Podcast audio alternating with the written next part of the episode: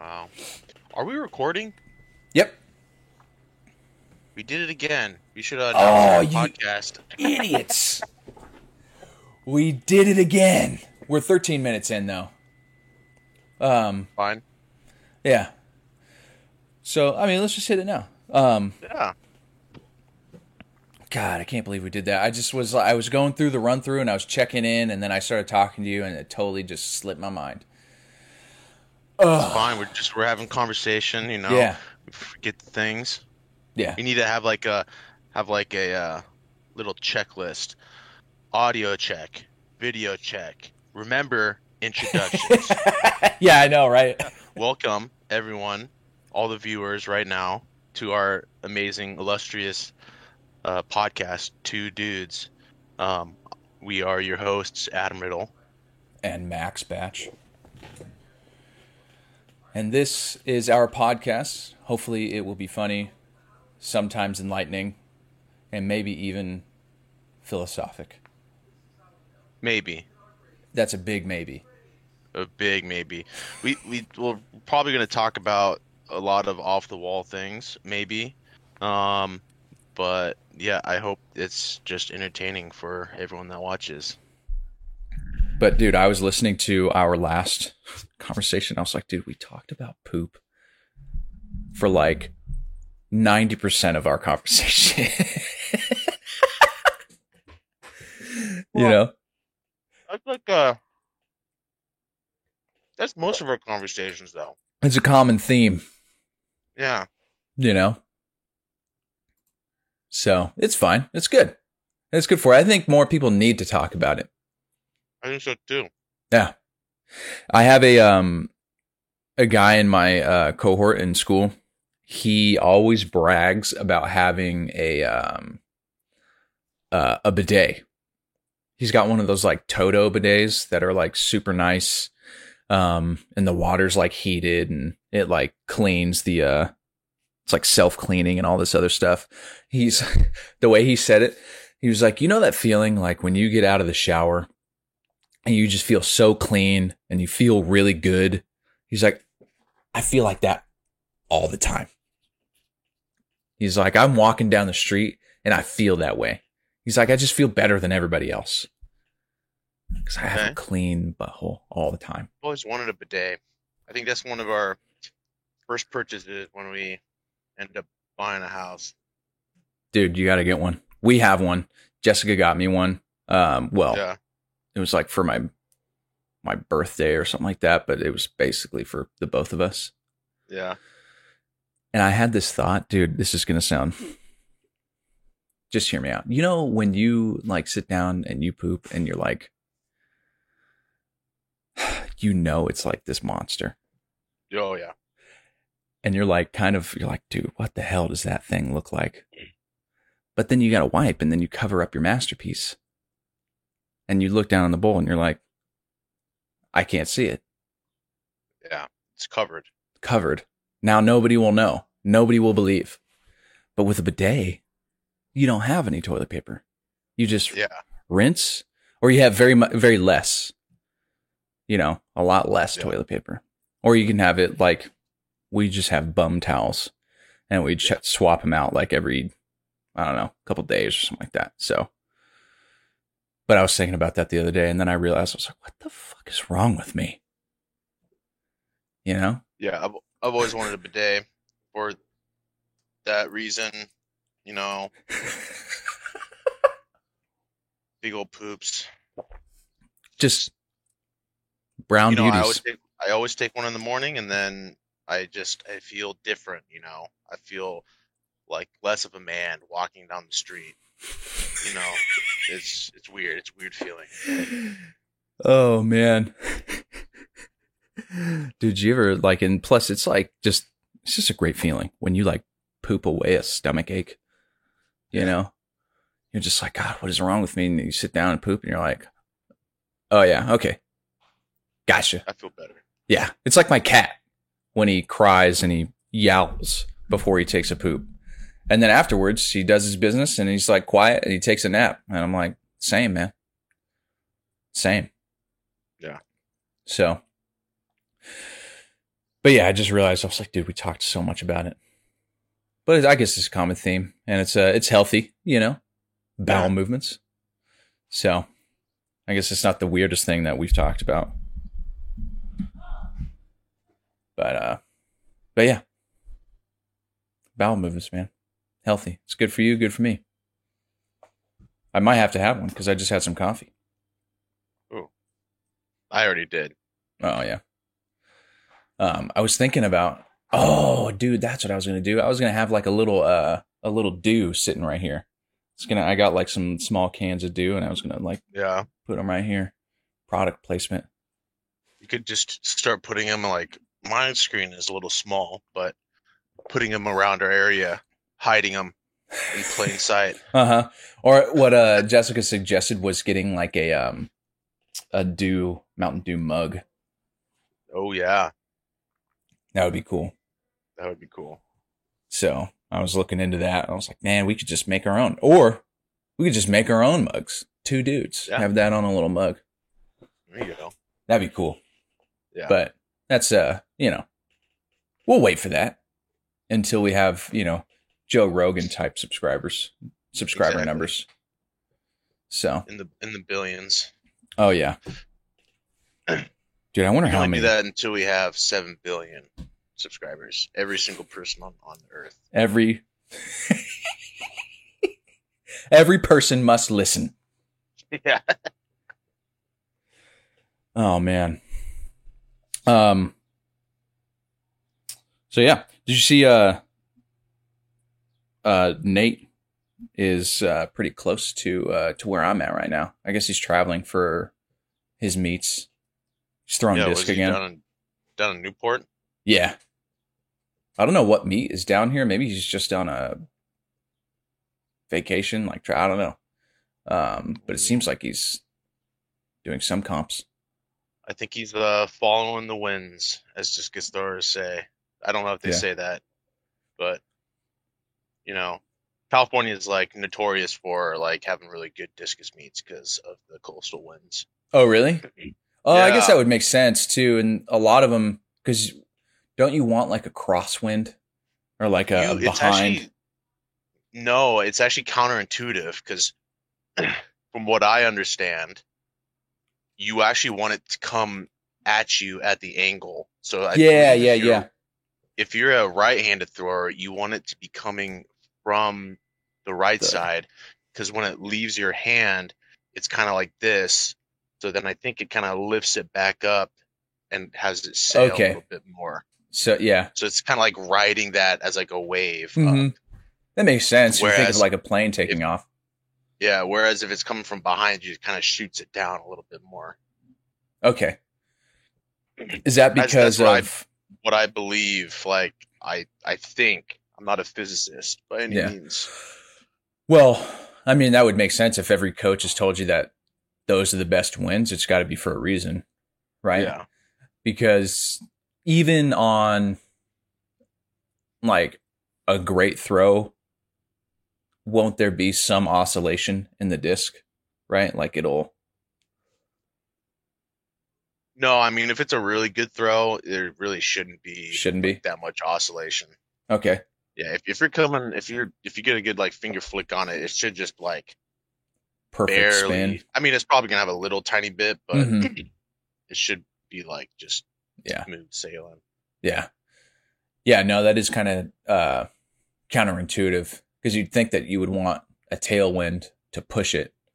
Uh, Yeah. But that makes sense, right? Because you have, I mean, I think of the design of a, um, the wing of a plane. It's basically Yeah. the same thing, you know? Um, and those things get lift going into the wind. Yeah. You know, so that's cool though. Um, yeah, I don't know how long he's going to be out here, but he, uh, I thought it was pretty cool that he decided to go to, uh, to the UK Yeah, for school. that's pretty cool. Yeah, that's I wanted to do that. I was looking at schools in London. Um, there's one in like France, but primarily the UK. Um, for for grad school because I thought that would be a really cool place to live because I've always The only place that I've been that's out of the country is like Central America, and that was for like a week or so. Yeah. Um, so living outside, I've lived like tons of different places in America, but you know, never abroad. So I was like, I'll probably, if I don't do it then, I'll probably never get the chance, but who knows? Maybe I'll get a job Yeah. somewhere. That's the same with me. I mean, I've only been I've only been to Mexico once. I Actually, I've been to Canada, but you can't really count that because Canada's just like the little It's like little right brother there. of America. Yeah. Um, I think they're better than us. yeah, they think so, but they're not. Um, but yeah, I've always wanted to go out. You know, Europe. I really want Yeah. to go to Japan. I would love to go That's to like Japan. the one. That's the one thing I've always wanted to go. I sound kind of like a dumb weeboo kid, but it just seems like such a cool place to go. Yeah, no, I would love to go, and I I particularly particularly love places that like just have old shit, you know, and basically every other country besides America has like old stuff, you know, because I mean all the other stuff that was like really old here, like we basically like erased, you know. Yeah. And uh I guess some of the other like the Native American populations and like I guess the who came from the land bridge from you know to the Americas like the I can't remember what they were called. But basically from the Arctic like people came from the Arctic over the land bridge like when it was still there from the last ice age like humans came here and there's like not a whole lot of building going on, right? but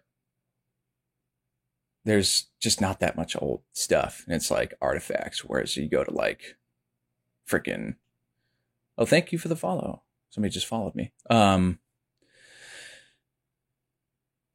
like what i think oxford is even is like older than our country it dates back Yeah. to like the 900s you know Yeah. which is insane older. yeah. When I was living in Rhode Island, there was a church there um, that was had that had been founded in like sixteen thirty something. Um, which is like it blows my mind. So it Yeah. predates like the country essentially, you know. But I love that stuff, old stuff. Yeah. So, um, and I remember seeing this thing on Twitter about uh what was it? It was like a, a, a like a pot sticker place that was next to a this ancient temple temple in Japan that had been serving people since like the BC era.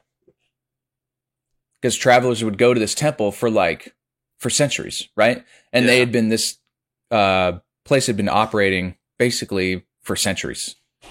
You know, and it's like this one place serving like these noodles or these like little dumplings or something like that for hundreds and hundreds of years. Yeesh. You know. Wow. Are we recording? Yep. We did it again. You should uh, Oh, podcast. Idiots. We did it again. We're 13 minutes in though. Um. Fine. Yeah. So I mean, let's just hit it now. Um. Yeah. God, I can't believe we did that. I just was I was going through the run through and I was checking in and then I started talking to you and it totally just slipped my mind. Ugh. Fine. We're just we're having conversation. You know. Yeah. Forget things. Yeah. We need to have like a have like a uh, little checklist. Audio check. Video check. Remember introductions. yeah, I know, right? oh man. Well, in any case, we can do it now. Uh, yeah. you want to start? How do we want to do this? I mean, I guess we should just I like, don't know. you know. Yeah. Yep. It will be. You know, this is a place where people can come, hang out, listen to conversation, catch in, catch up with, uh, you know, with what's going on. You know, it Yeah. doesn't always have to be about serious things. Sometimes it's just an escape. And that's all. exactly. So, all right. That's good. We can work with that. We can. So, and that way we can go back to this, rewatch it, see what we said and stick with that. Yeah. So I like it. Uh, what were we talking about before? God, I can't believe we forgot. Uh, I believe we were talking about old stuff. Old, st- oh yeah, old stuff. Yeah. Yeah, and you were talking about wanting to go to Japan. I would love to go there too. It'd be awesome. Speaking of Japan, uh, dude, I'm really excited for the uh, uh, new Nintendo Switch. I've been reading some articles, Yeah. some leaked articles and stuff I, about the, the new Nintendo Switch coming out. I did not think that's where you were going to go. You said Japan, and you said I was like, oh, he's going to mention the Olympics, and then you just went completely this way about the Nintendo Switch. you know, you know, my mind goes goes two separate ways. It goes track and field. I think about that about 25% of the day, and then the other 25% of the day it's video games, and the other 50% is just poop and stuff like that. So.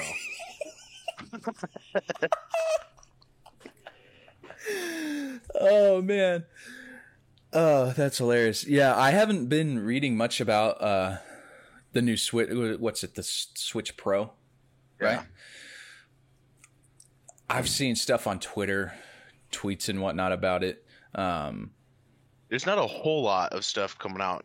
I mean, because they're keeping under lock and key pretty pretty much. But uh, right. you know, there's some some leaked like concept images of it, and uh, kind of. I think we know kind of what the specs are. I mean, I'm not quite sure off the top of my head what what they are, but I mean, some pretty good. I think it's like supposed to run 4K on TV, and uh, on this like the screen itself, it's supposed to be like a OLED screen. Really? Bet, yeah, better I think processor and and RAM and stuff like that. So Dang. a little bit more next gen. Do they have any uh like images of what it might look like? Yeah, they do. Like I believe that wanna they're like this. concept images. Like it's pretty Pro. cool. It's uh the screen is pretty like slim like Mhm. the screen to edge ratio is pretty small, which is kind of cool. Oh yeah, that is nice. Let's see. Oh yeah, that's cool. That thing's awesome looking, man. I still don't even have I I should have bought a Switch so long ago when I didn't really have I mean, I don't have that many expenses now, but I had even less like when I was in the military. Yeah. It's like I was I was getting paid and then I was sitting in a room. Meals were being paid by well, you and everybody else, Sam. you yeah. know. so yeah, you're welcome. thanks, man. I appreciate that. Thank you for your for your, for your service to me. Um uh but yeah, I was like I I you know, I couldn't bring myself to do it. I was thinking about it cuz I was just bored. I didn't have anything to do. And uh I didn't cuz it was like 200 bucks and I'm still very like much like a penny pincher. I could be like Jeff Bezos and like still spending a $100 would be like like do I am I sure I want to buy this? Exactly. you know. But then again, I'm not Jeff Bezos money, so maybe who knows what I would freaking think or how I would operate. Um, but yeah, I would love to get one. I still would like to get a like at least a Switch or a, uh Yeah. the the Lite. That's what I meant. Yeah. Yeah, James uh James has the Lite and uh you know, the Lite is really cool. I just the one thing is I actually play mine a lot on the TV. Okay, Like probably like 50% of the time and the Lite Mhm. you can't you can't connect it to the TV. is that the only difference? Um, I I mean I believe there are some like better things about it. Like I think the battery life is a little bit better on it. Um, but yeah, I think other than that, it's pretty much the same. Like the Okay. the controllers don't disconnect. It's just like one single piece of Yeah. machinery. Yeah, I've used uh, I've used it a couple times the the Switch Lite, um, and that's honestly all I would want. Of course, now they're doing yard work outside. Hold on a second. Um, and that's basically all I would want. Like I have my, you know, my console, my Xbox for gaming if I want to game on a console, and then I have my PC that I game with. Um, Yeah. I would just want to be able to take stuff somewhere. So having like the switch where I could like take it off and put it on a TV kind of just seems overkill for what I would need. So I wouldn't need Yeah. one. But it's like I do love that concept being able to take it with you. Cuz I remember even uh Edgar when I mean other people would do it too. And like when we would travel for meets and stuff, he would take his Xbox with him everywhere. Like he'd be gone for like 2 days, he'd take his Xbox. You know, I think uh Jordan would bring his um he had a uh You have a cube. a yeah, cube or a 64 that he would bring, you know, especially on the longer trips too, you know. Yeah. So like that's necessary, but he brought it like every weekend. And I was like once that thing's hooked up for me, like I'm so like I hate setting things up. Yeah. I hate it. So once it's done, like like my PC, it needs a new uh needs a new part, but I have all this stuff set up, like the camera set up, the lights are here, and I'm like, I don't want to mess with that ever again. like it's just such a it's going to be such a pain when I have to do it. Um but yeah, no, I love that that idea of having something that you could just take with you and then pop it Yeah. up on a TV. It is really nice that it's, you know, it has the options to like take it with you Mhm. or stay home on the TV, you know, but they have like different models for each one. Yeah. You know, that's that is really cool. Yeah. And I think that's how uh I don't know, I just I love that's how Nintendo has gone. I think that they'll stay that way for a while. Like I don't see them making like another thing like the N64 where it's like a pure console, you know what I mean? Yeah. Um, what would be really cool now that people are getting into, or corporations are doing a lot more, um, like cloud gaming. hmm You know, uh, what? Amazon has. Amazon, Uh, Google, Yeah, the Luna is Amazon Luna. That's that's yeah, that's what I was thinking of. There's Luna, and then I also have Xbox Game Pass, which is really great. Games com- come on it like every month, um, and you can download them. They stay for a particular amount of time, um, and you just download them. They're directly on the uh, on the app. You know, like I hated the fact that like there was nothing like that for games. There was Netflix, you know, there's Netflix, Hulu, like you have this app and you don't have to download anything. You just download the app and all that stuff is there. Like why can't you have that for for video games? You know, the the ability to have this app on your computer where all the information is stored through their servers and their computers and then I don't have to worry about space on my PC. You know what I mean? Like and that's where if you're not getting into that as a corporation like gaming corporation or Microsoft or Amazon or whatever, like you're going to miss out cuz the gaming Yeah. market is like massive. It's huge. I think it's I think it's like one of the biggest entertainment um It is. It's it's Whatever. nearly it's nearly as big as if you were to combine the music industry and the film industry. Um the gaming industry is not far behind both of those combined. yeah. It's over 200 billion. So in 2020 alone, in the beginning of 2020, the market was evaluated to be worth around 100 and like 60 billion dollars. And then that number had been re there was it was re-estimated like 3 times. It's like 170 or 160 something by uh November and then 174 by the end of the year. And that was like in November or something like that. Like both those numbers, 160, 174 were like October, November.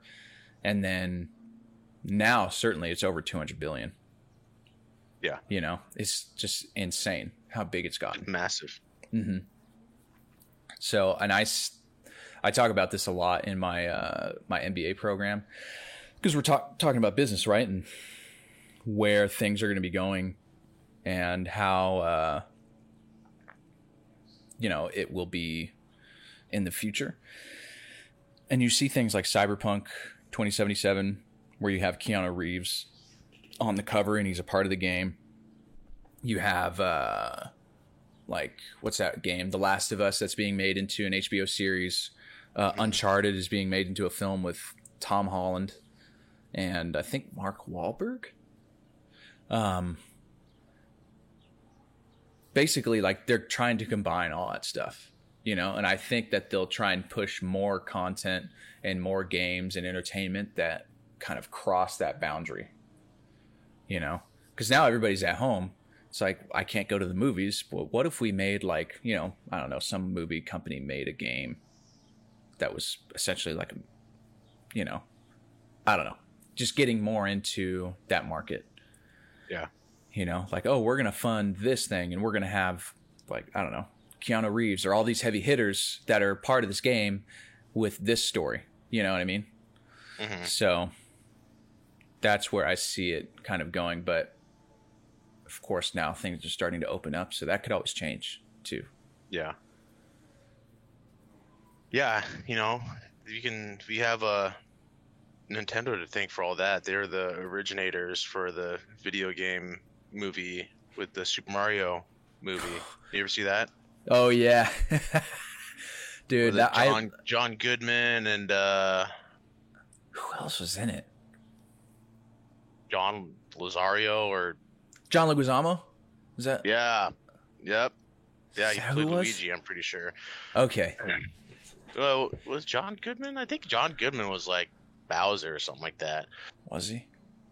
And then the Mario is some Italian guy. I don't know, but yeah, great movie. Really good movie. I liked it. um, quick question, just to do a sound check. How loud is that uh, lawnmower? Can you hear it? No, I can't hear it at all. You can't hear it at all. All right, cool. No, we like that. Um, so the the background noise filter, I guess, is doing its job. Um, nice. Yeah, no, I uh, I actually like that movie. I thought it was even now, even if it's bad, it's still good. Yeah, you there's know, a lot of movies like that. Yeah, I feel like that. Like Street Fighter. Uh, what was Street Fighter. I saw it once, and I think it was when it like came out. Yeah. you know, I don't remember much of it. Um, and then of course, Mortal Kombat. Mm-hmm. But was uh, was Mario the first movie to be made from a game? Uh, I mean, it was probably one of the first. I don't think I don't think it was the first. I was just saying that. Okay. But uh, I don't know. Probably not. I'm probably an idiot. well, that. we all are. Give me one second. Hold on. You may not be able to hear, but I definitely can.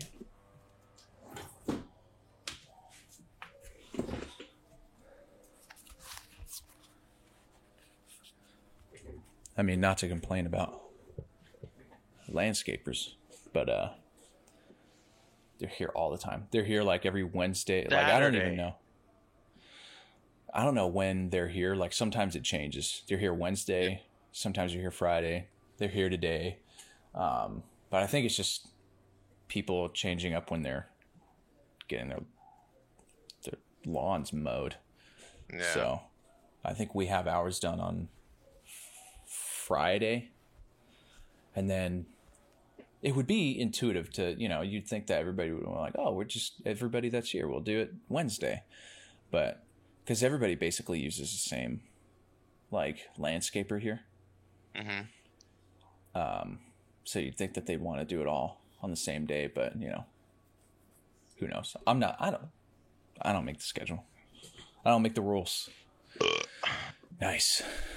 But yeah, I can never tell. It's like, oh yeah, I could do this and be on this call, and they won't be here, and then they show up, and it's like they're right outside the window. I'm like, oh my gosh, come on. So, anyways, um,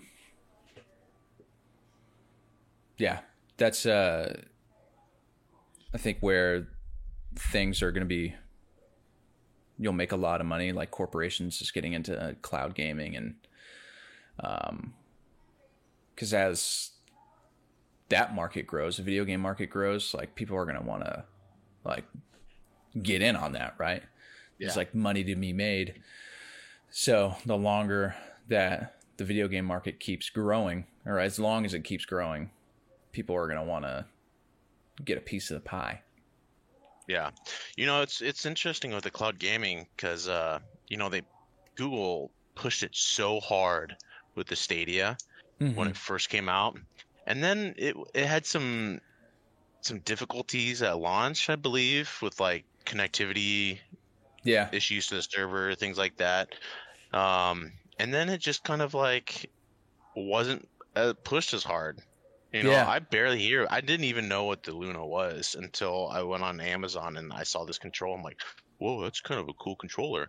Like, yeah. I wonder if I can get that for the Xbox or whatever. I'm like, oh, that's like a totally different controller. Like, mm-hmm. I thought it was like an Amazon like basic controller, and I was like, whoa, if it's like cheap, I'll try to check it out. But I was like, I was wondering. Um, I haven't seen it too much uh, I, would have to take a look at the at the controller again to to see, but um, yeah, you there's like this. We I remember talking about this to uh, people in my class, like in marketing, and uh, people have this like stigma, like if uh, McDonald's were to start getting into I don't know making like chocolate bars or I don't know, some off brand, something that's not McDonald's, right? Yeah. Like people were like, what the hell? Like, what is, why are you making this? Like, this is not you stick to burgers and, you know, shakes and fries. Um, so Amazon and Google trying to get into gaming, although they are a computer company and software companies, and a lot of their revenue comes from those, uh, like Amazon Cloud Services or Amazon Web Services, Google Cloud, even though that they have the power to do those things, people still like when you ask somebody about Google, what does Google do? They'll say, "Oh, Google search." Yeah. Or what does Amazon do? What's like Amazon? Oh, like, oh, am, you know, it's a marketplace online. It's where I buy my groceries and buy everything else actually. Um, but they don't think of it as like, oh, they're the uh, computing company software, storage, database, where whatever. Um, so you have those innovators like Google that are doing like Google Stadia for these like game companies or game, you know, uh, what's it the what's the word I'm looking for? Because I'm an idiot. Um, ventures, you know, like oh, we want to get into cloud gaming, and uh, Amazon wants to do it too, but they don't see people don't see it as their bread and butter, right? So yeah. they're like, the early adopters will be a part of it and then it'll kind of stagnate. And then once it starts to grow, like that's why I think uh, Game Pass or if PlayStation did their own thing, Sony did like a cloud computing or cloud gaming thing, um, they'll have a better time getting into it and have a much better start because they're known for gaming. You know, when you yeah. think like, what does Microsoft do? a lot of people will say Xbox, or a lot of people say like Word or like business services. And the same thing for like Sony. You know, like what does Sony do? It's like I bet you PlayStation will be on the top, like one of those top two. You know, so I think they'll have a much easier time getting into it than something like Google. Um, but once it takes off, um, all they really need to do is like do something really, really good. Like just one thing. Like yeah. I don't think if if Halo hadn't worked out, I don't think Microsoft be, would be a part of gaming. That is that is probably true.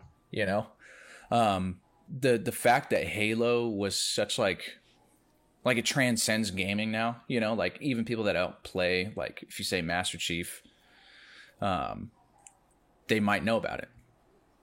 You know, but that's all they really need is they just need one thing like google just needs a game or something to work out really well to get people in on it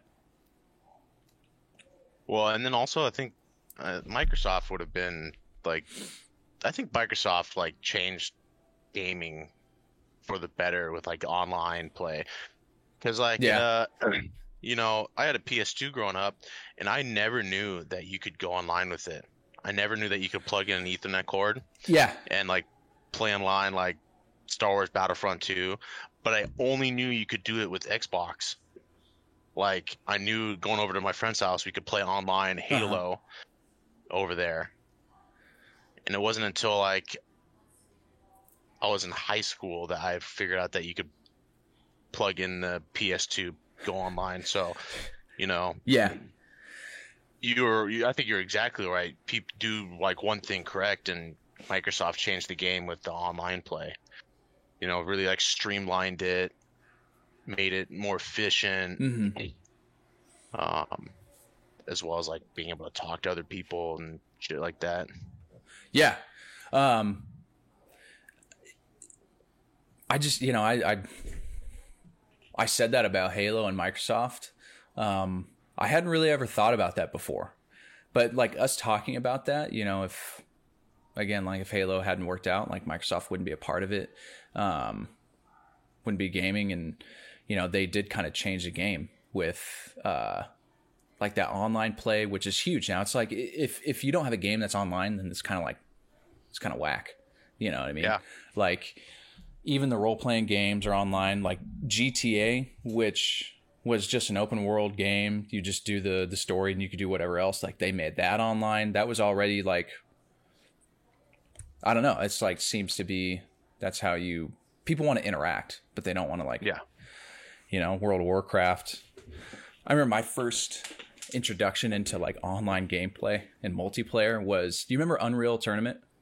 yes, yeah, Dude, Unreal Tournament was like my favorite game. I would play that game so much when I was a kid. And I didn't again, I didn't know that you could play it online until uh like we I think I've I don't even think we had internet. Like when I had the game at first. Um, I don't think we had internet at that time, but once we got started with internet and I was like, Oh, I could try playing. Like I'm pretty good at this game and I can go online. It's literally, it was just a spawn kill. I would get into the game, die immediately. Get into the game, I would spawn back in, die immediately. Get in, and that happened. And I don't think I ever played online a game after that for like years. So I was like, this is enough. I, what am I going to do? You know, I was like, so it was just, uh, it was so difficult, man. Um, but yeah, I, uh, I loved it. It was a good, uh, those are good times. Like when you're a kid Yeah. playing with, um, you know, those like Unreal Tournament. What was the other one? Quake, Doom, too. Um, yeah. I liked. I didn't have any of those. You know, I'd go over to my my buddy's house and Mhm. play Unreal and Halo 2, but uh, I actually didn't. I was like, my family wasn't like religious, but my mom was very strict and said I could not play rated M games until I was 17. So I like didn't have any rated M games until I was like in high school. But my first introduction was the 360. I got my first 360 back in high school and Halo 3. That was like that was my introduction to like true gaming. 'Cause, mm. yeah, I used to play like Need for Speed and Madden and stuff like that. But uh God. Those are like the good nights. You know, you go over to a buddy's house, you get a you get a pack of dew, like a 36 pack, uh, a dozen of donuts, some zebra cakes, and Oh, uh, yeah.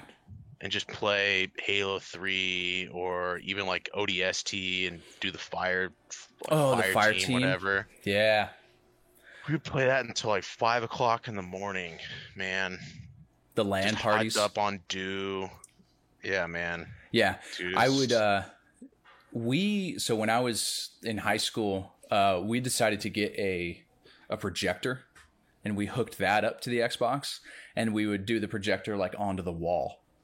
Yeah. So rather than have like this tiny little uh TV or just a regular TV because it's like you once you have like more than two people, like three people, it's like especially with three people, it's not fair because one person gets the top half of the screen and then the other two like get the bottom. And it's little- like Yeah. Yeah. I can't see. That's why you got me. This is not fair. Let me be p- player one, you know? And so then you get like the four little pieces and everybody's like this. And then you get people freaking out about, you know, looking on the other side of the screen or at other people's, you know, area of the screen. You got to deal with that. So we're like, let's just get a projector, put that up Yeah. on the, on the wall. And it was great. I loved it Oh yeah. and we would play Halo and my brother was always my brother's like a lot older than me so he was just way better like he'd been playing it longer and he just would destroy me Yeah. you know Yeah, I was never me. good at good at those kinds of games. I'm still not very good at those kinds of games, but I love playing them. yeah And Yeah, I- uh, you know, it was game changer when I never wore glasses in high school, and then and then in college, I was like, maybe I should go get my eyes checked, and uh, and then that took my gaming to the next level. to the tippy Put on a top pair of glasses, yeah, oh yeah. You know, see everything in 4k galore. Yeah, Dude, I I think I need glasses for sure. I was watching 1000 Pound Sisters last night, which is my new oh yeah, guilty pleasure. Actually, I'm not guilty about it. Um, I love that show. I can't like, I I can't help but watch it. And here's the thing: I only watch it when I'm eating. Like last night, I was watching Thousand Pound Sisters, like criticizing them for all their freaking choices. Meanwhile, I'm literally sitting on the couch with an entire thing of gelato, and I ate the whole freaking thing. And I'm sitting there like, look at these freaking idiots. They can't get their lives straight. They're eating all this food. You can't be eating all that. It's so bad for you. No wonder you have diabetes. Meanwhile, I'm like consuming 10,000 grams of sugar in one sitting. Ah. So, but that's yeah, a that's a that's a great show. I you know I haven't seen an episode, so I probably shouldn't say it's great because I actually haven't seen a full episode. But uh, I have seen lots of clips, and they are hilarious. they really are. They're like, the two sisters are really charismatic and they're like funny as hell. And I Yeah. love watching them. Um, but then you also are reminded of uh, the the bigger sister, uh, Tammy. Yeah, Tammy is um, like six hundred and something pounds, and she can bear like she's in season one. She could still move. She could still walk, um, but she was like, I think.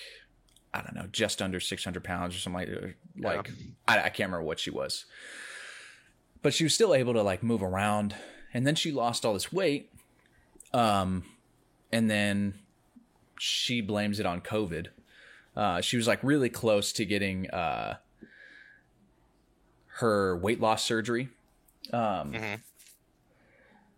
and somebody in the chat said this podcast is taking quite the turn um we went from talking about gaming cloud services and now we're talking about this the Slaton sisters Dude, it's just you know anything that we're we're like goldfish, man. Our attention span is about ten seconds, so we'll talk about something for a little tiny bit, and then it leads us to a totally separate subject. You know, yeah that's just how we think.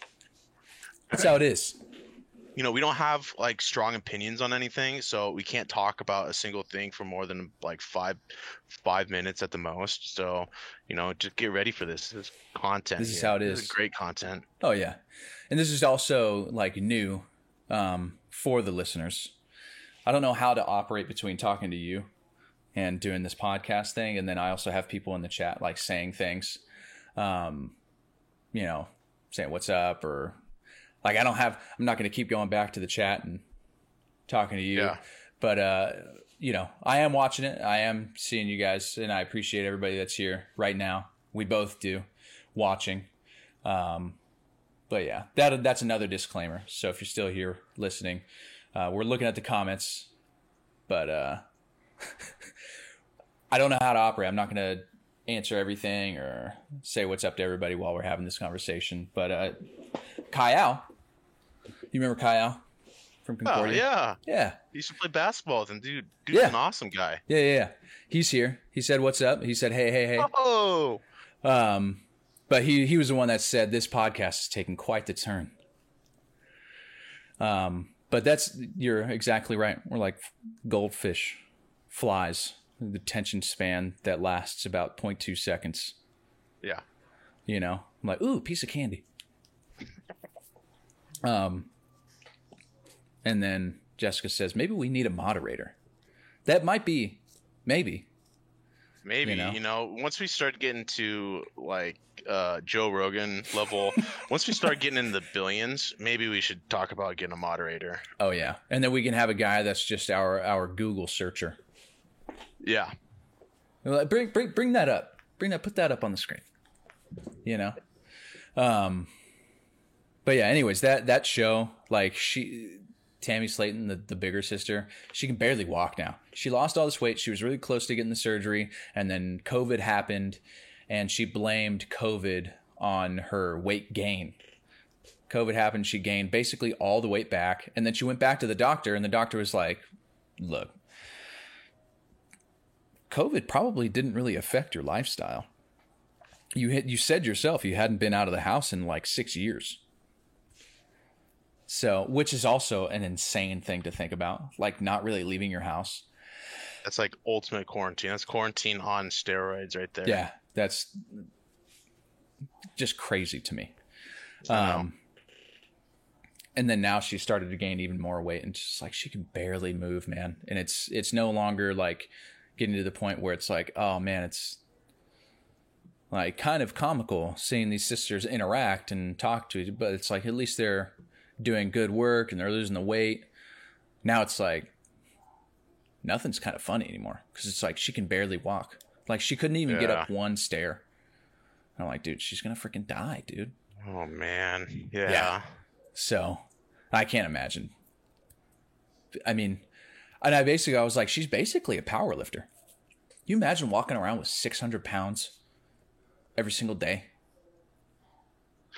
No, I can't. Like- you know, you know, I thought I was big. You know, I'm like hitting like like 270, and I'm like, oh man, I got to start like losing a little bit of this Yeah. COVID weight, and but I couldn't imagine being that big and That's moving huge. around and stuff. Man, My my body naturally like just sits at like if I didn't work out or do anything, I'm usually around like 190.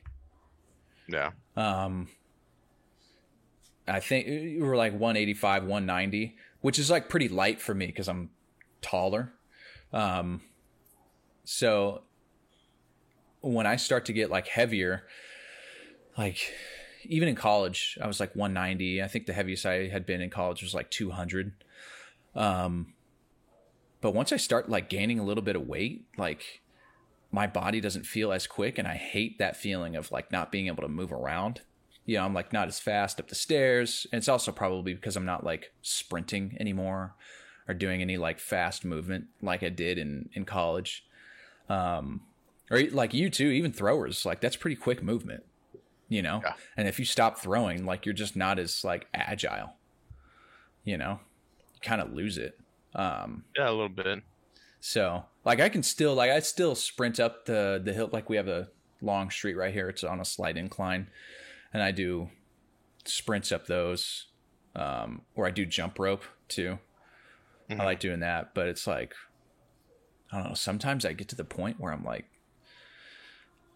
I just feel like I can't move. So I can't even imagine. Like the heaviest I've been in a while was like two.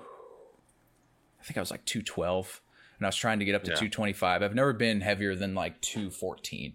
I think I was the heaviest I was I ever was. And so I really want to get up to like two twenty five, like two fifty even. Um, but it's like eating for me is so hard. Like I get to a point where I eat during the day if I'm trying to gain weight, and I'm like, ah, that's enough. That's enough for me. Especially good food. Like I could eat ice cream and candy all day long. That's easy. But like food that's going to actually help me. Yeah. So it's just that's hard for me.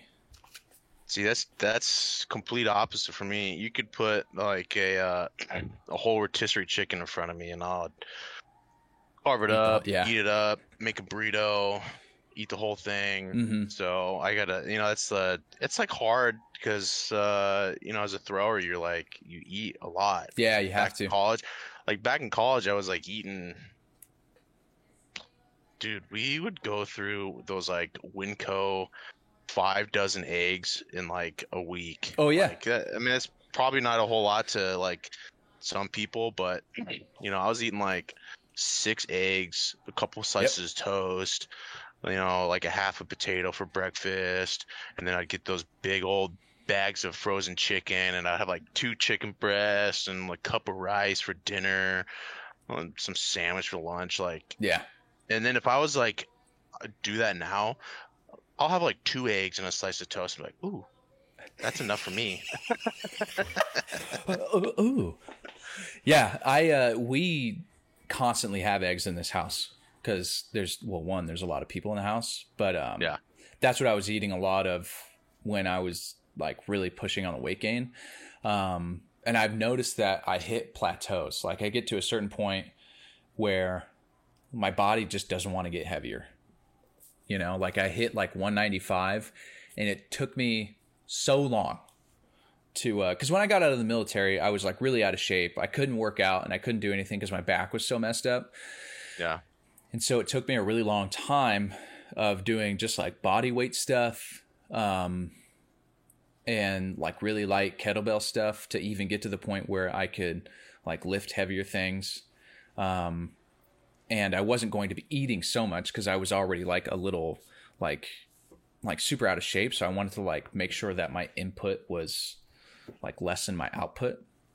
Mm-hmm. Um, and then I started getting stronger, and uh, we would have like so many eggs in this house, and that's what I'd have every morning. I would have like at least three eggs in the morning, a couple things of toast, and then it got to the point where I was like, sometimes I would have four or five eggs, um, and I would get up to like 195, and then it took me like months, like almost two months to get from 195 to like 200 and then I stuck it around like 200 um, for like a month, and it took me like a little bit longer to get up to 205, and then I was at 205 for a while, and then I would wake up. Like there would be times where I would wake up at 205, you know, and I'm like, Yeah. okay, I'm like a solid 205 now. Because there'd be times throughout the day, like 205, and at the end of the night, I'm 210 or 211. Um, And then there would be times where I'd wake up at like 208, and I'm like, okay, I'm getting there. But it's like, it's so difficult for me to gain weight because with how busy I am during school, once I get to a point where I'm super busy, I forget to eat. Like I'll have coffee in the morning and maybe like a bagel, and then I won't eat again. And that's at like eight or nine in the morning, and then I won't eat again until like four. Yeah. And I'm like, frick, no wonder I feel like crap. Yeah, dude, that's the same. Like working with uh with Jesse right now, doing the hardwood floors.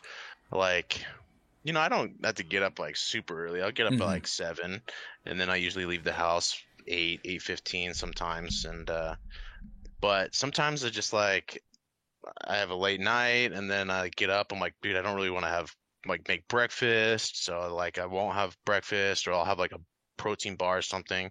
And then most of the time we're like so busy or we're trying to get this job done that I just like don't eat lunch or like I'll have like little snacks, like little handful of almonds or something like that. And then by the end of the day, like I just feel so drained because I'm like sweat, especially right now because it's so hot up here. Yeah. Well, like a gallon. I'm drinking like six liters of water. I'm like sweating gallons of water at the same time Mm-hmm. you know, and then at the end of the day, I just like devour food and then I feel like shit when I go to bed. I'm like, fuck. So, you know, finding that good balance of like waking up, eating a little something, and then just like eating throughout the day. Yep. So you're not, that's my biggest thing. And I'm starting to do that now. But Yeah. I feel you. Yeah, and I've gotten to the point now like I uh I got really busy during finals week. And so there were 2 weeks where I didn't work out at all. Um but I was on or I'm still on uh Juggernaut training system. Uh Chad Mhm. Wesley Smith. Um, I don't know who that is. so you don't know who Chad Wesley Smith is? Figured you would as No. a uh, as a thrower. Um, so Chad Wesley Smith, I think he went to uh, USC, but he was a uh, shot putter, uh, and then he started doing, it, and he was like solid uh, thrower, and then he was then started doing uh, powerlifting afterwards, and now he's like one of the top powerlifters. Um, I don't know how much he competes now, but when he was like heavy into competing, um, he had like like 900 pound squat or something like that. Wow. Like, like some serious stuff. But he has a, uh, his company, Juggernaut Training Systems, has a, uh, an app. It's a powerlifting AI. And you just Mhm. put in your numbers, where you're at, and you have like a check in system, check in and readiness uh, system that you do, like how you slept, how you ate, how you feel, like how do your chest, shoulders, and whatever feel like on a scale of one to five how do your uh, quads feel um, like how does your lower back feel um, and it gives you a readiness thing and then it basically uh, adjusts your training schedule for the day from there so Okay, you put that's in your that's nice. yeah, it's it's really cool, and it. Um, there have been times where I'll do the readiness check in, and like my readiness, it's like, how does your back feel? It's like a one because it's super sore. How do your quads feel? It's like a two because of the workout before. Um, like just recently, like I took two weeks off, not on purpose, but because I was so busy. Um, by the time I like had time to work out, I was so tired and exhausted, and it was late at night. I was like, I'm just going to bed. Um, so there's two weeks where I didn't work out, and I did the readiness check in, and it was like, you might want to take like this day off because of how you feel, you know, because I've been sitting in a chair all day. I'm like, I feel like Yeah. junk. They're like, take today off, but I was like, so it takes those things into account. Um, but I basically just started up with the uh, the program where I left off, and like before I took those two weeks off, I did like a set of five on back squat for like 275, which is the heaviest I've done in a long time. Yeah, Um, and especially with how my back has been, like I'm, I'm, you know, very happy with that. you know, which is like before I injured my back, like I was doing like because I did Smolov before, and I was just like crushing it on back squats, and I was like making really good progress. And now it's like I'm I'm actually happy that I can get to a point where I'm getting to be that strong again after my back injury. yeah. So, but yeah, it's a uh, it's a solid program.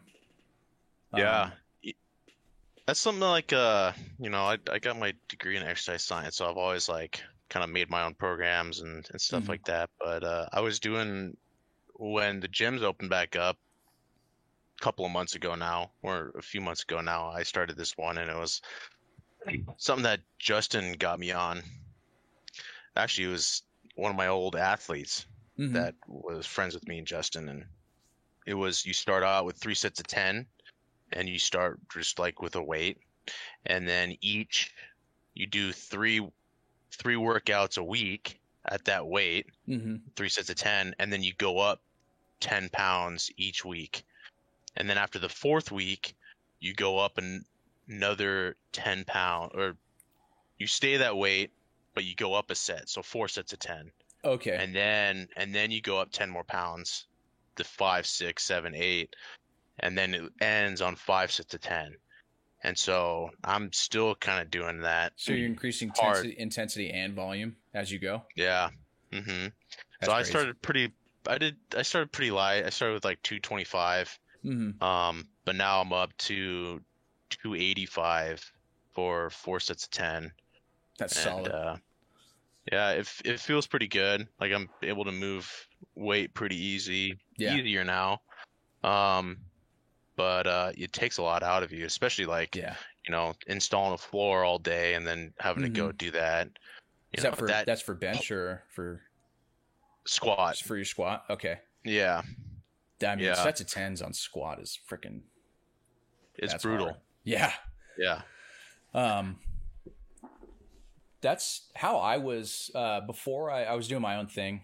Um, before I went on the Juggernaut training uh, program, uh, I like doing. I was programming for myself, but it just takes so much off the plate when you have somebody else do it. You know, like I don't have to worry about it. And this app is like really great. It's like 27 bucks a month. Okay. So it's not terrible. Um, but I did a uh, I did Smolov for bench, like before I started this uh, Juggernaut training, and mm-hmm. um, I and that's basically I don't know if you've ever done Smolov or if you know what it is. So, I don't know what it is. Okay, so I'll explain it. So Smolov is a like Russian system that is designed to like give you like a massive increase in a short period of time, um, mm-hmm. and it's mainly for bench or uh, sorry for for squat. So the uh, you have an introduction week where you do like something really really light. It's at like sixty percent. Like you take your maximum, um, and it tells you to start off at like seventy percent, seventy five percent. But what you really want to do is like sixty five percent. So if you're starting off at you know the program says seventy five percent, like you should really do like sixty five or seventy yeah. percent um, because the volume is just insane. But your first week is like you do, um, like I think what is it? Uh, the introduction week is um, like two sets of like seven, three sets of five, and then one set of three. And you do that three times a week for I think two weeks, one week or two weeks and then after that you have your uh, your introduction phase. You have your like first phase. And like you squat four days a week. The first day is um what is it? Four sets of 10 second day is uh like three sets of eight. And then the next one is five sets of seven Third one is seven sets of five. And then the fourth day is 10 sets of three. And then each week, so it's kind of like the one that you did.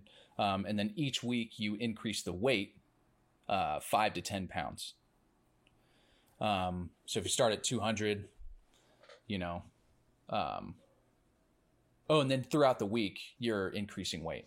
So if you do like five sets of 10 at like 200, you're, uh, four sets of eight is going to be at like um, two fifteen or something like that.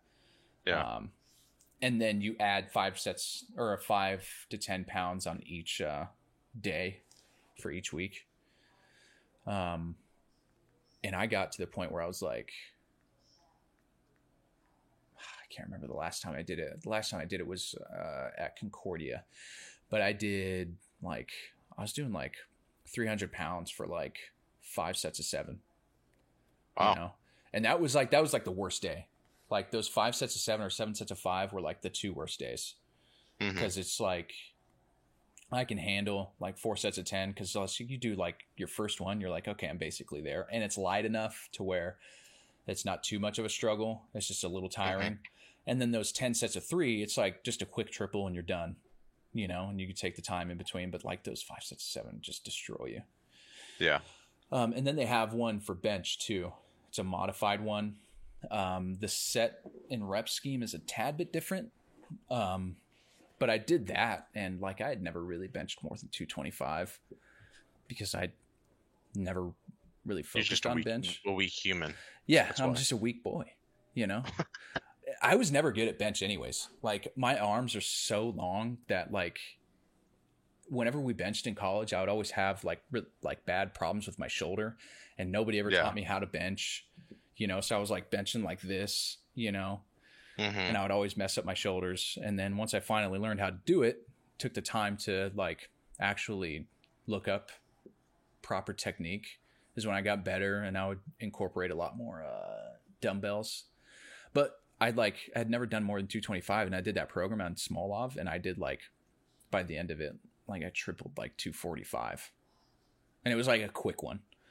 You know. Yeah. So that's like super. That's great for me. You know, and I don't have a bench here at the house, so now I just do military press. So, but it's a it's a solid program. Yeah, I just wrote it down. Sounds interesting. Try Yeah. to figure that. Try to change up after this. After this lifting cycle, something new. Yeah. How much longer do you have on your uh, cycle right now on your program? Just a few more weeks. Yeah. You know, I've been I've been taking taking some time off in between, so it's making these workouts a little bit harder. But hmm Yeah, and that's Yeah. what I like about uh, the um, Juggernaut one is you do like four or five weeks, um, and then you have a deload, yeah, and then four or five weeks of increasing volume and intensity, and then a deload. hmm And now I'm getting to like I have a test week this week, so I have to do a like a test. I think it's a set of four on back squat. So, I mean, I did a set of five at 275. I would like to go heavier for the set of four, but I also took like two weeks off, and I don't. That's like, you know, we'll see. yeah, But um, I recommend it. Look at that or the Smolov one too. And if you do Smolov uh, squat, like you're not doing anything else. Like I would do some pull ups and some like bicep stuff, but you're not doing like if you're doing that program on its like like on the whole, you don't really do anything else because you're going to be Yeah. so like wasted. Like and in the beginning, you might feel really good, um, to where you're like, oh, I could do some like I'll do a couple power cleans or this or that, um, but you want to save that for like the end of the week. And I think after like week six, um, it's a, a deload week or like two weeks of like uh like plyometrics. So you do power cleans or box jumps and all that stuff. So it incorporates that too. okay, But yeah, like that was the strongest I ever felt in my squat was uh, when I was doing Smolov. It just gets you comfortable squatting too. yeah, yeah. It was like the the difficult thing because when I was coaching at Concordia, we would have this uh, like staff basketball game going on Mhm. like once a week. Oh, and it was fun but um i ended up like spraining my ankle like really bad yeah, um and i never really got it treated i just kind of like walked on it and because i didn't Yeah. really want to know anyone to know that i like hurt myself um but you know it was fine for a little bit but now i like lost all mobility almost all mobility. Like there's a mobility test that you can check for like ankles, and it's like you get up to a wall and you put your foot like a fist away from the wall, and hmm if you can touch your knee to the wall, then you have like decent enough mobility. I can do with my right one. I just I can't even come anywhere close to my left one. So yeah. You just that has been it, an man. issue. Yeah, you know I've been trying trying to strengthen it a little bit. Mhm. My I think it's just like I not using it correctly for that long time, like months. Um, it kind of like weakened a lot of the muscles around it. Um, and so you know I've been researching a little bit here and there on like how to like strengthen the area around it, calf, the anterior tibialis. You know that that's a big one. Um, Yeah, but that I had to change like the way I squat because you know I was used to doing like a upper, like a high bar squat, so it's Mhm. more like functional, I guess you could say. But now So I've had to like switch bar? like a low bar, so it kind of I don't have to use as much ankle mobility in that. Yeah. It's just a little bit difficult. I switched to a low bar too. Um, I actually switched to because I used to do conventional deadlift um, and high bar squat because when we were doing a lot of power cleans and the Olympic lifts, like everything has to be like completely upright.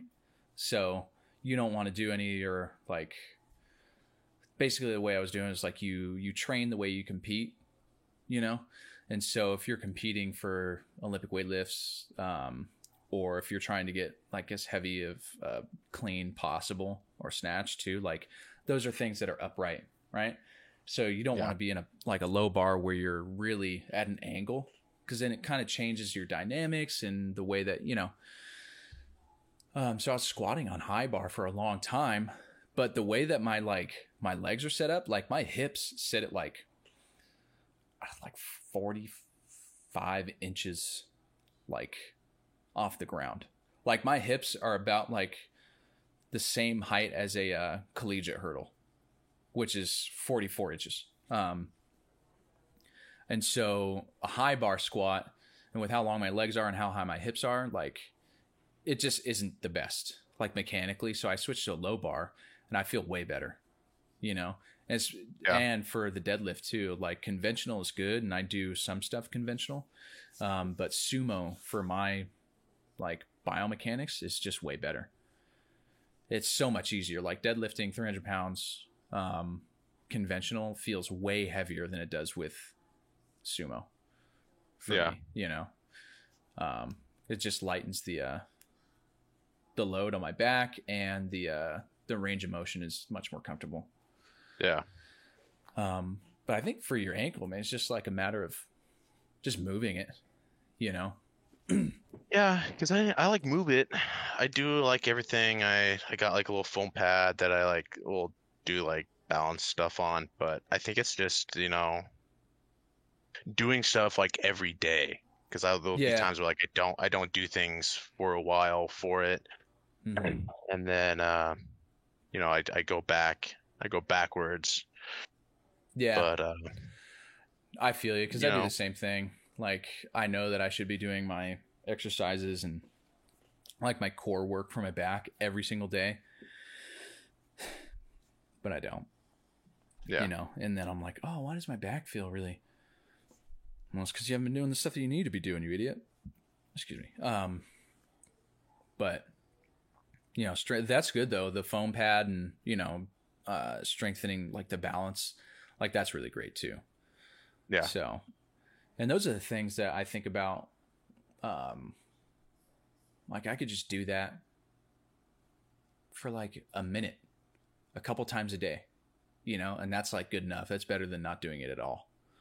Yeah. But then still, so I guess sometimes I still don't do it. So, but I'm excited to.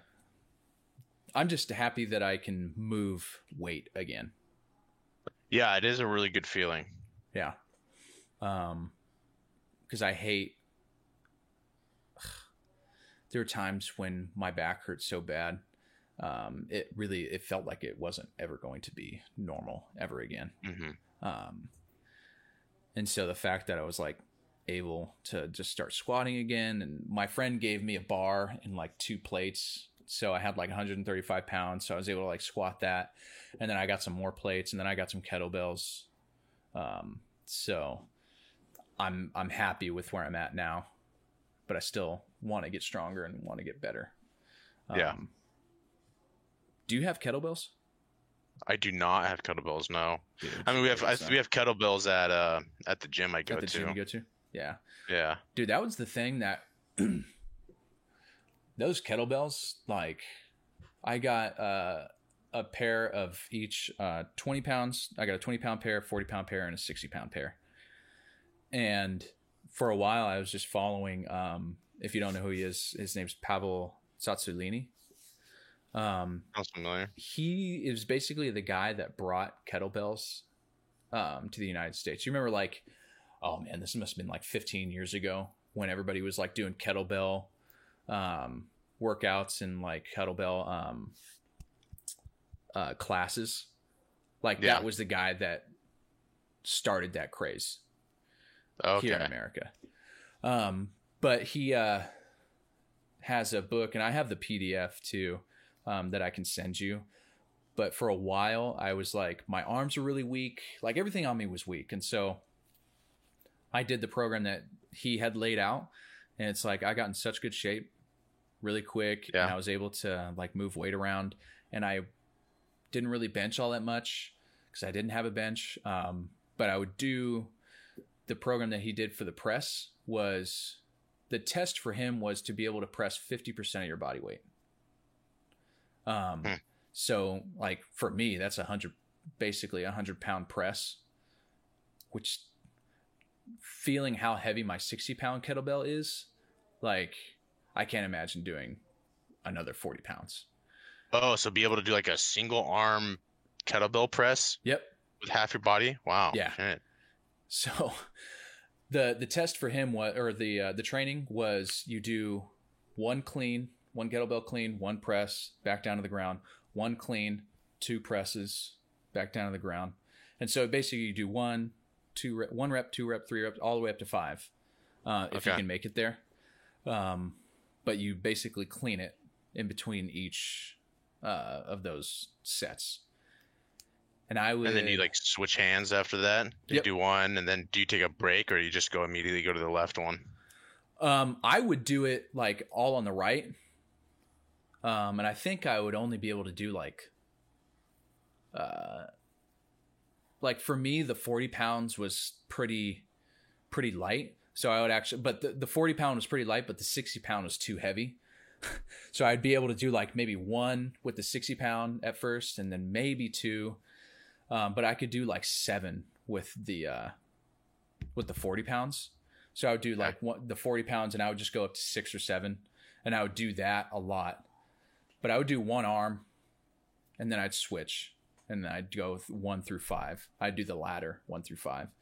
And then it got to the point where I could do like three with the 60 pound. And then like I hadn't benched at all during this time for like months. And then I finally went over to a friend's house and we benched together and I was able to hit like 225 for a couple reps. So like it definitely transferred over.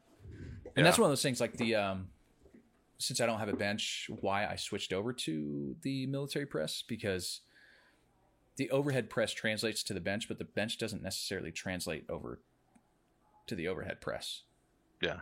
you know. And plus, I mean, it's way cooler to be able to bent like overhead press like 225 than it is Yeah. benching 225, you know. Yeah, it is significantly cooler. So, um, but that's why I would like to do. I would love to be able to do like overhead press two plates. It'd be Yeah. so rad.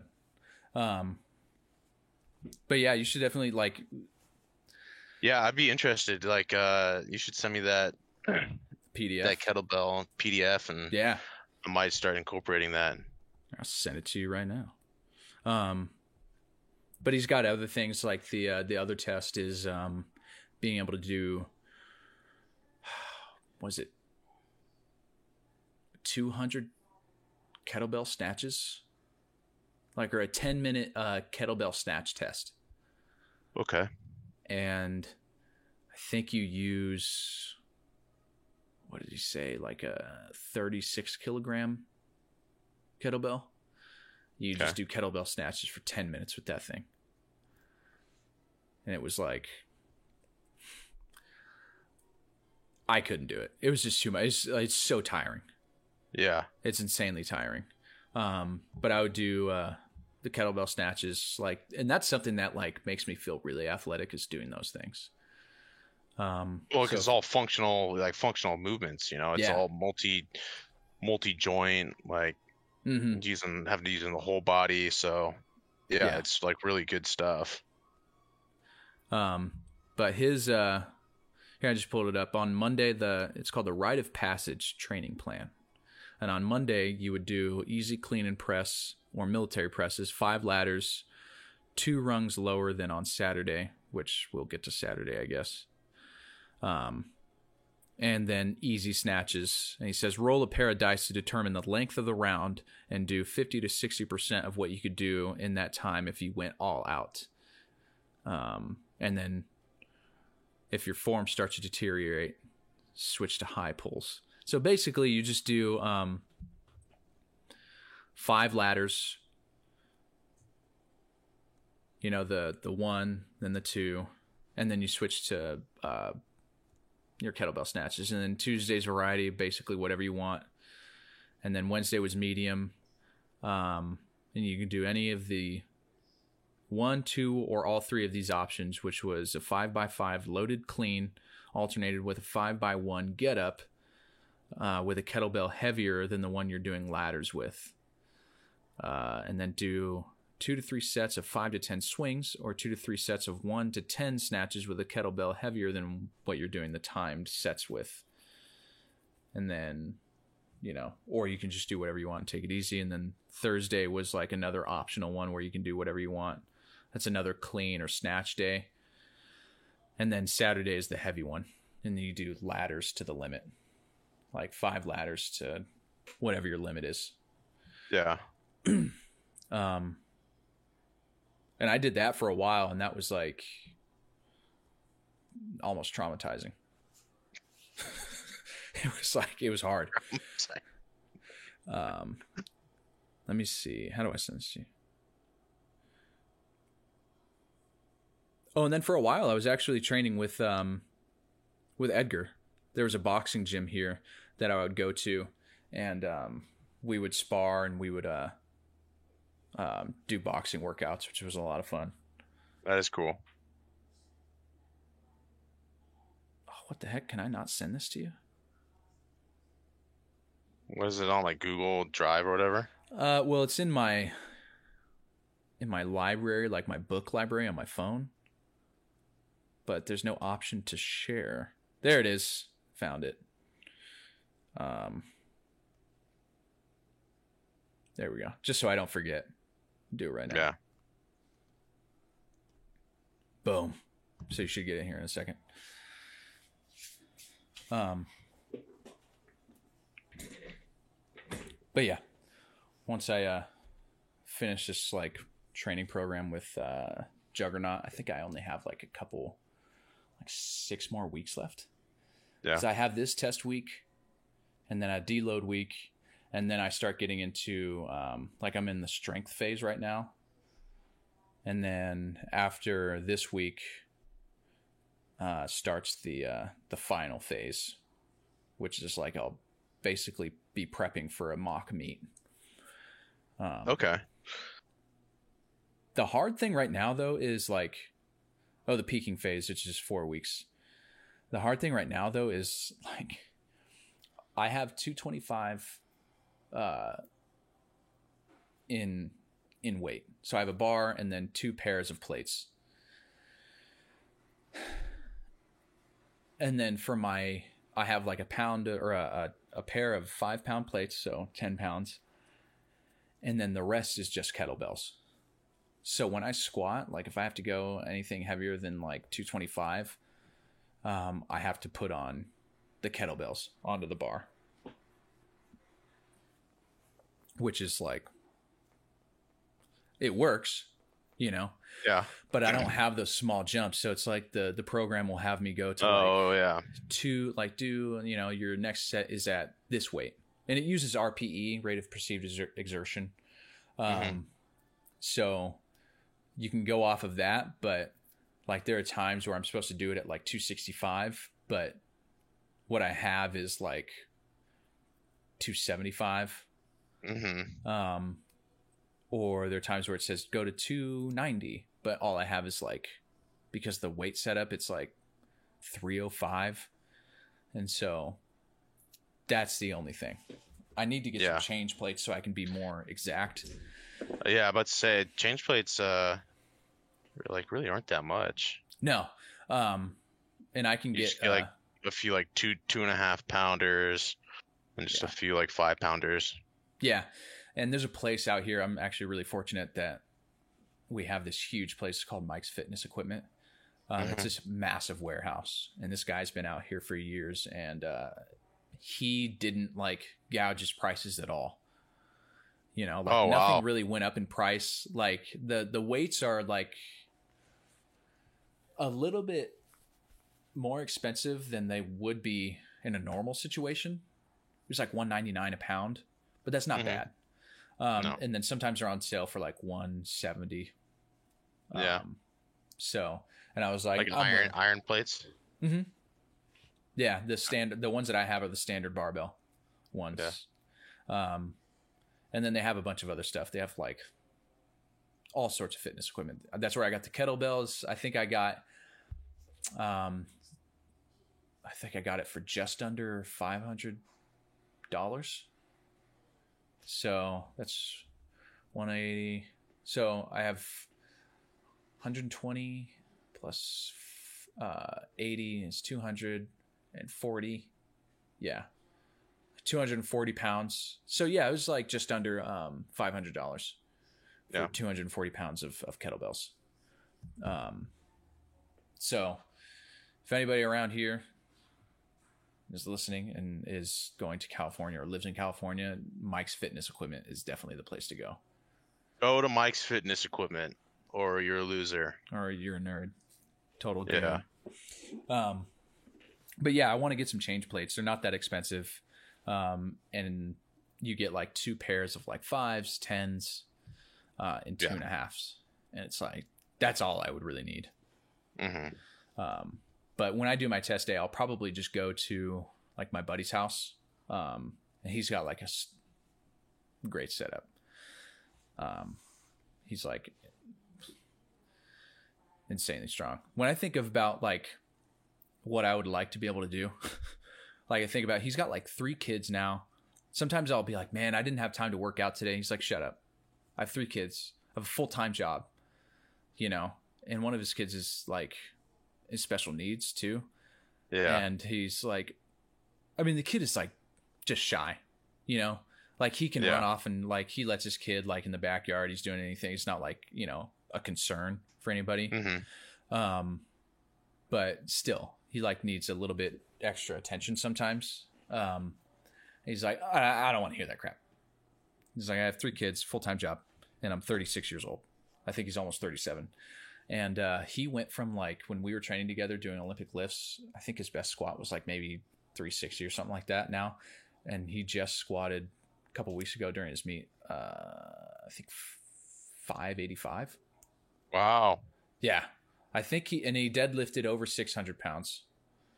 Um, and so he like he had insane amounts of like progress. Um, Jeez. So he, if he's able to do it, like, and he's a little bit older, he's got kids. I'm like, okay, I can find the time and the dedication to do it. You know. Yeah. So, but uh, yeah, he's great. And he's got a whole setup. So probably when I do my mock meet, I'll just go over to his place hmm and uh, do it there and see what I can get. And honestly, I'm not expecting like to squat like 400 pounds. I'll be happy if I can get like 315. Like if I can get three plates on my back squat, which I should be able to to get, Yeah. I'll be happy with that. You know, like 315, you know, like 350 or so on like the deadlift. And I haven't benched in like over a month, but I've just been doing overhead press. hmm Um, because once things start, dude, once things started opening up here, um, the gym got way busier. The gym that I was going to was freaking packed. I know. Like I couldn't do. I had to wait uh like thirty minutes just to start working out. Like in some cases, and I was like, I'm not doing this. And I talked to Jessica. I was like, Is it all right? Like, like can I buy this stuff? You know, because it was like kind of pricey. It was like two hundred something dollars for these plates and all this other stuff Yeah. and I bought like a, a squat rack. So, and now I just work out at home. So, That's yeah. That's my dream. So, and it's a simple setup. They're they're just two standalone racks, um, and then I have the bar, and I have a trap bar too, um, Nice. which my my buddy uh, that I was just talking about gave me. So, it's uh, it's it's good enough for me right now. You know, Yeah. I do need some change plates, but like I'm definitely not like there are times where I'm like, frick, man, like I wish I had this and then but even then, I'm happy. Can't complain about Mhm. what I have, you know. Cause now, I don't have to deal with people at the gym. Yeah, that's the biggest thing because the gym I go to, it's like, you know, I pay like 20 bucks a month. This place is like not 20 bucks a month. No, it's like really nice. Uh, Though it it's a little like it's not like super small, but it's like on the smaller size of like like full gyms, you know. Mhm. Um, so they only have like two squat racks, one area to like deadlift. There's no real area to like do like mobility or like abs or anything like Mhm. that. So I usually like try to like start my workout with some sort of like five, ten minutes of like mobility, kind of stretching out a little bit, dynamic stuff, and then I'll like get into it. but there's just like nowhere to do it Mhm.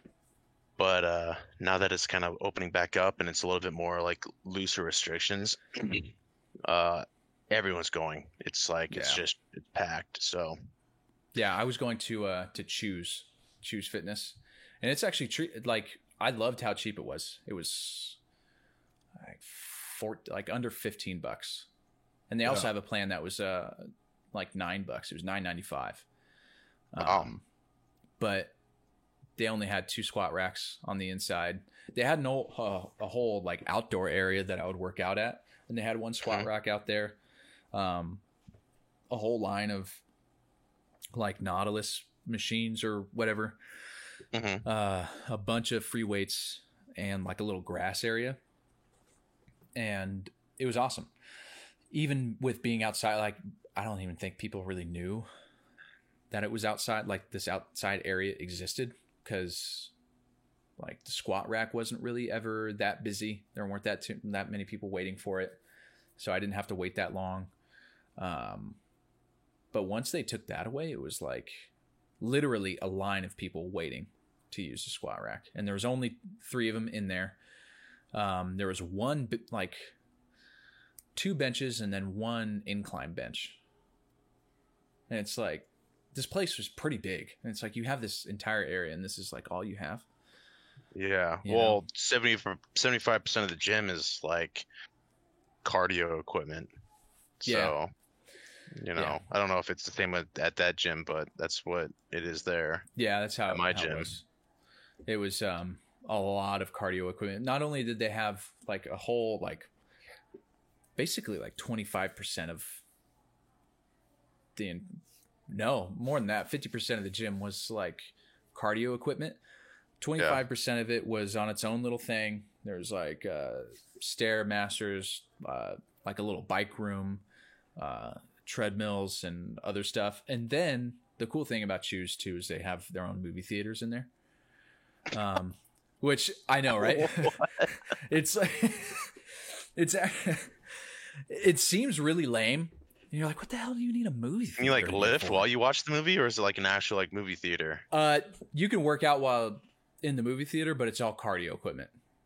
Oh, okay. Oh, that, So- okay. At the end of my workouts, I would just go in there, walk on the treadmill, and uh, for like ten minutes, sometimes longer, because the movie's interesting.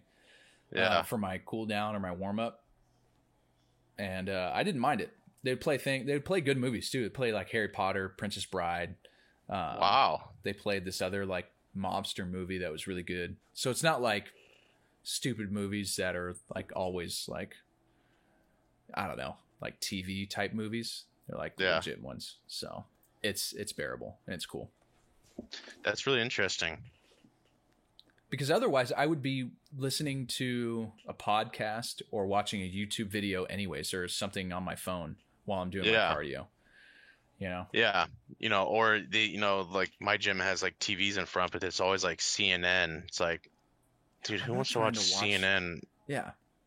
Yeah, you know, give me uh, give me a movie, give me some sports, Yeah. something that I can just Give me like, Guy Fieri. Guy know, Fieri. Gosh, yeah, take me to Flavortown, please. Take me to Flavortown while I'm doing my cardio. yeah, I need to see my savior. So, um, I, you know, I'm happy that I have this stuff at home now. Um, but it was like, it's strange to me that this place, like where we live, has like basically zero like powerlifting gyms.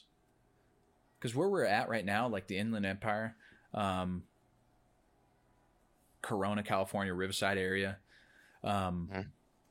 like it just seems like the type of place where there would be a lot of powerlifting gyms, but they're all in Orange County. yeah, Like there are a ton of powerlifting um, gyms in Orange County, and that seems like not the place they would be. yeah, You know, like I would ex- expect like Orange County, since it's like you know that's where the uh, stereotypical like beautiful people are. Like they'd be doing, I don't know, Pilates. Pilates. Yeah, yeah, yeah. You know, but there's like multiple, like like three or four. That's where Juggernaut Training Systems are. Is um, there's like another like elite. I can't remember what it's called, um, but there's zero out here. And I was Hmm. like, is this like a missed business opportunity for me to have like a powerlifting gym out here? But then I'm also like, nah, I'd rather just have my own gym Yeah, at my house. You know. yeah, So, um, what else was I going to say? But yeah, it's, you know, it is what it is. I was just happy to have a gym that I could go to. Yeah, it is really nice now. Yeah. So I'm, uh, I actually work out a lot. I mean, it's easier to work out now that I have the stuff here. Because in the morning, Yeah. I would wake up and I was trying to time it too with the gym that I went to. There would be times I'd wake up at five because they would uh, open up at five thirty. I'd wake up at like five or five thirty and get there by like six a.m. Mhm. Everybody else had the same idea. You know, they're Yeah. like, "Oh, I need to get there as soon as it opens to beat the crowd, so I don't have to worry about COVID." Um, but everybody else had that same idea. So and then I changed it up to like uh, eight. Still a lot of people there, and then the only problem was like I had class at like twelve, so I couldn't be there for too long, or like twelve, or I can't remember when I had class. It was like twelve or one. Um, so I couldn't be there for too long. So if I went at eleven, like sometimes my workouts would be like an hour and a half, you know Yeah. um, with like the warm up time in between sets and then the cool down. Like Mhm. it would sometimes be like two hours before I got back home. So Yeah. it's like I didn't have a lot of time, and then I like to like when I'm done working out, just chill. I hated get, coming home from my workout, showering, eating, and then immediately sitting down and going into class. It's the worst because like you do that like in college or like even now I do that. Mm. you know, I go I go lift and then I get really sweaty and then I feel like I have to rush. Like I rush, I take a shower, and then while I'm showering, I can feel myself sweating again. And then I'm done. I'm like out of the shower. I'm like doing what I need to do, and I'm like sweating even more than I when I was working out. Dude, I, I know. So- I, I thought I was the only one that felt that way. I'm like, I get out of the shower and I start rushing, and I'm like, oh, I'm like, oh, I got water dripping down. No, that's like my my forehead is beating sweat because I'm rushing. So, and then that was too, in college too, a, a lot, like you said, um, especially here in California. My first two years of college, there would be times where I'd come straight from practice to another class. Like practice would go from two to four, and then I had like an Mhm. afternoon class that started right at four. And so Yeah. I'd go to class and I would like get some ice for my knee or whatever I needed. Um, and I'd go straight to class. And I'm just sweating bullets, so uncomfortable. You know, I hated it and I felt gross. Yeah. So, um, yeah, I just hate being rushed like that, man. Yeah. It's not a Same. good feeling. So it's just a lot easier having this stuff here. Cause then I can go downstairs, like on the days where I have an off day or I'm just supposed to do some like light stuff and move around, I can go in there in the morning, like do a couple of presses or curls or something easy, go back up here, do some work or play a video game, and then go back down there and do it hmm you know.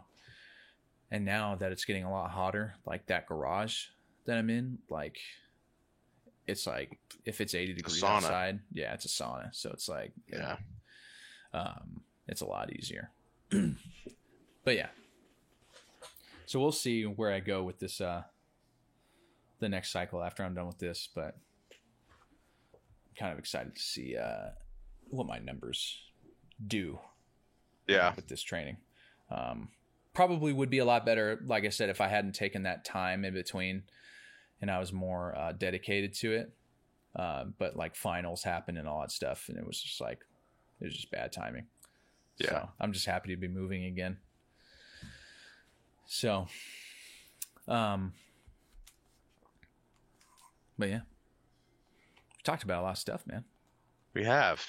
You know. We've actually gone for for a good amount of time too, Yeah. almost two. That's what I was looking at. 140. Woo. Um, what are you doing today? Uh, I actually, speaking of it, I might go work out um, here in a little bit. Uh, my room's an absolute mess. Um, so I might just pick that up real fast and then uh, nothing. Just gonna chill, I guess. Yeah, we should. Uh, we should definitely get uh James in on this too. Yeah. Yeah, I think James will start. I think James is because he's moving to Eugene. Oh yeah, that's right. You gotta, you gotta. He's not doing it for a while, but he's actually gonna come work with me and Jesse for a little bit. Okay. Um, yeah, because he he like worked with Jesse for a long time. yeah, I remember. Went back to school. Mhm. Um, so he's gonna do that before he leaves, I guess. So that'd be nice. I'll I'll get him on one of these podcasts with us. Yeah, that'd be cool. Be nice to talk to him, get a third. That way we can figure out like the. uh Does he have Discord? Do you know? I mean, I probably not because he's James, but you know, We'll just he- tell him to get it's, one. it's an easy enough download. Yeah. Um. All right. Uh, I also noticed that uh, poster in the back. I just realized what it was. What? The poster in the back in your background. That one? Yeah. I was looking at it. I was like, what the heck is that? Because your head was kind of covering it, and I couldn't see. All Yeah. I could see was, uh, I think that's Tony Stark up on the top, right? Yep. Tony Yeah. Stark. That's Yeah, it's a little little Marvel thing. I actually got these like prints. My buddy like was like, yeah, my uh my stepdad bought these prints and they were damaged, so you can have them, and they're like not Alright. damaged at all. So Yeah. Oh, I remember that. Uh, reminds me of when you'd always didn't you used to have a lot of posters too? Because you worked at the movie Yeah. theater. I worked at a movie theater. I was a projectionist at a movie theater for like six years. So Yeah. we'd get like the first dibs on the movie movie posters. Yeah. And so uh, I had a lot. I still have some at my parents' house, but uh, yeah, we'd get like those big, uh, uh, like not canvas, but the plastic, Yep. huge, huge one. So I had like the other guys, Mark Wahlberg and Will Ferrell, and Mhm. mine and Webster's and James's apartment in college. And then I had a Bor, uh, not a Borat, but uh, that one where he's the leader. Oh, the dictator. Yeah, Yeah. to say one of the bad ones that he did. That one was so bad. Actually, that movie, I think, is still the only movie I've ever walked out of. Really? Yeah. Well, one, I didn't pay for it. It was like at um, uh, you remember uh, Genia, the eight hundred meter runner. Oh Uh, yeah, yeah, yeah. Asian girl. Um, Mhm. she worked at uh, what's that? That truck stop. It was like a big Jubitz. Jubitz, yeah. She worked at a truck stop, and there was a, a movie theater in there, and uh, she was working like whenever she was working. Yeah. What is mo- all these places with with movie, movie theater? theaters? well, it makes sense for a truck stop, right? yeah, like- I never even thought of that. Um, but I went uh, one uh, weekend, I think when it came out, um, because she was working and uh, she had told me about the movies. She was like, "Oh yeah, if you want to go to the movies, like you just let me know." And then I was like, "Okay, cool." Uh, and so I went. I got maybe like thirty minutes into it. Walked right. It was so bad. Yeah. One, it wasn't like it, it was like like some of the stuff that he does is like it's offensive, but it like it uh it's offensive but funny because it's like like shedding light on things. Like Yeah. the subsequent movie film or whatever of Borat or the, even the first one was like offensive, but it's like I mean, it was kind of only offensive if you're like one of those people that he's making fun of. yeah. but like stuff with like uh the conservative right and all this other stuff like it was funny you know and you're like it's kind of pulling the the wool back so to speak but that one was just like again if i if i'd paid for it maybe i'd i would have stayed but because i didn't i was like i'm out of here Yeah. um and i felt like such a little little soy boy too because all these like you know truckers were in there like laughing their asses off just loving it and i was just like yeah, yeah. i'm not feeling this and i left um but yeah uh what was i think oh the uh the movie theater my brother used to work at one and he would always get posters and uh, I would always keep them. And then I found out that some movie posters are like worth a lot of money. Yeah. They can be like particularly be. the one that I thought of was uh, uh, Spider Man with Tobey Maguire. Oh, really? Uh, the one because that came out I think in 2002 or around the same year that the towers fell. Yeah. And so the theater or the uh, the movie poster, um, the original one had like the twin towers, like in the reflection of his eyes. Yeah. And then like right after that happened, they like pulled everything that had the twin towers. Um, so those pieces of like memorabilia are super sought after and really expensive, really highly Yeah. valued. Yeah, they uh we weren't allowed to sell. We could I believe we could give them out to like people, but we were like not allowed to sell them online, like the movie posters. And if Yeah. we found like they found out they'd like fire us. Um but uh I never really took that many of the posters. It's Yeah. like what am I what am I gonna do with like thirty posters, you know? Yeah. There's Yeah. there's like there's guys that work there that would like sign up for them and like get as many posters they possibly could. It's like, what the hell are you gonna do with them? Like Yeah. stare at stare at them like all rolled up in your closet? Like yeah. Put them all and use them as wallpaper. yeah. But yeah, I mean, how would they find out that you'd be selling them though? You know, I don't know. they. I, I doubt that they would. They probably just didn't want you to. Yeah, You know, so. Um. But yeah, I just saw that and I was reminded of the the Spider-Man poster being worth a lot. I wonder how much it's worth. Actually, I'm curious. Um. But yeah, we've gone for for a good amount of time, man. yeah. Um, This is a good one. Yeah. So same time next week. Let's see if we can get a uh, old Jimmy on here. Yeah. But uh all right, man. Well, All right, have a good rest boys. of the day. This was uh this was the Two Dudes podcast. I hope you enjoyed it. Yeah, hope you all enjoyed. Anybody that's still here, thanks for stopping by. We're gonna be doing these once a week, maybe more. We'll see how Yeah. things go. But uh every Saturday at eleven. 11 a.m. PST.